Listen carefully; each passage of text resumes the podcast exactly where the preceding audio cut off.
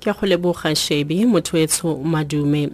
Re palamente ga e ka ke ya nna lefelo le go phuagangwang batho mo go lone ke bao ba ikanyegang go moporesidente jacob zuma. Go ya ka dipego tsa bobegadikgang motlhankela khuduthamaga wa pele wa escom bran molefe o gaufi le go ikanisiwa go nna tokololo ya palamente. Sebueledi sa da natasha mazon a re ke mokgwa tlwaelo wa anc go tsenya ba ba ikanyegang mo maemong a boeteledipele a re molefe o golagantswe mo pegelong ya thotloetso mo pusong ya mosireletsi wa setšhaba mme ga a nonofela go tsena mo kantorong ya palamente. Da e tlhatlhetse ditatofatso tsa bosenyi kgatlhanong le molefe. Tebang le seabe se go tweng o nnile naso mo thotloetsong ya puso. Dikgang di sa eme jalo mokwaledi kakaretso wa anc gwede mantashe o kgadile mokwaledi wa lekoko mo porofenseng ya northwest dakota legwete ka go kaya gore motlhankela khuduthamaga wa pele wa escom brian molefe o ya kwa palamenteng. Molefe o golagantswe mo pegelong ya mosireletsi wa setšhaba ya thotloetso mo pusong mme da e tsibogetse ka tšhakgalo tlhagiso eo. E re ga nonofela go tsena mo kantorong. Go begwa legwete a lopile lethule house go tsenya molefe go nna tokololo ya palamente. Ka maitlhomo a go tsena mo ditlhakong tsa tona ya matlotlo pravin gordon mantashe a re tlhagiso ya ga legwete ga ya lolama We cautioned him about two dangers. That one, he creates an impression that the NC is federal. Therefore, the Northwest must appoint people to parliament. There is a list called province to national. They can replenish that. If they replenish it with Brian Mleve, we'll look in it when it comes. But to make it a provincial matter, who becomes the minister, who becomes what, is actually mischievous and dangerous.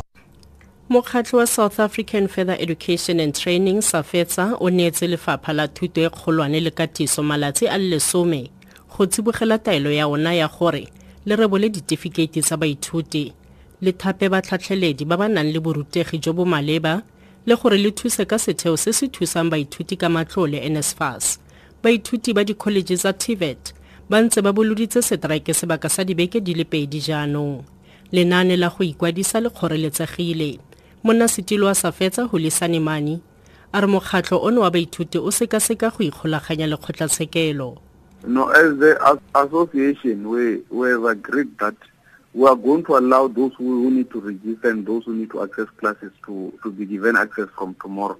But then we'll also be going on a national uh, consultation, giving feedback to all the SRCs that we are representing. Uh, at this stage, we are considering uh, taking legal action against the department and also writing a letter to the public protector to intervene. Uh, basically, in terms of, there are a lot of students who have lost opportunities because the department is withholding their certificates.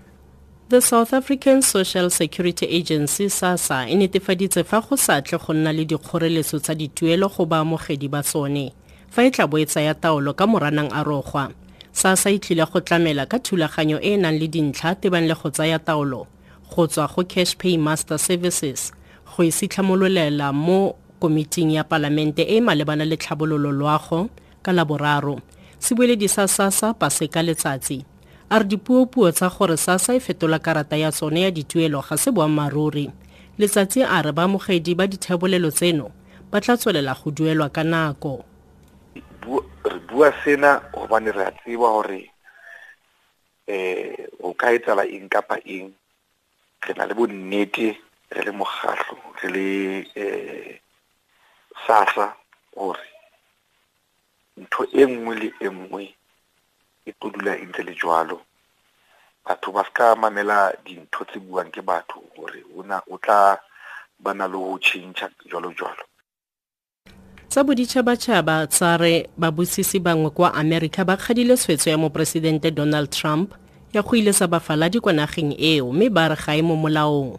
Trump o bakile ketsaetsego kwa nageng ya gabo le dinaga tse dingwe morago ga go saena taelo ya khuduthamaga e iletsang bafaladi kwa nageng eo le go sekega maeto a baagi ba ba tswang kwa dinageng tsa iran iraq libya somalia sudan syria le yemen kwa nageng eo dikgwedi di le tharo mosisi wa lekoko la democrat kwa washington j insley a re taelo ya ga trump e ka nna le ditlamorago tse di sa itumediseng This is probably the most incompetent, ineffective, unconsciously provocative, and dangerous action of any government I've ever seen. And it's very disappointing to see our federal government create chaos in our nation. And let me note, these just aren't refugees. These are business people who now might be in the high-tech sector. They might be physicians. They can't leave the country now to leave because they can't get back in. dikalosa ura eno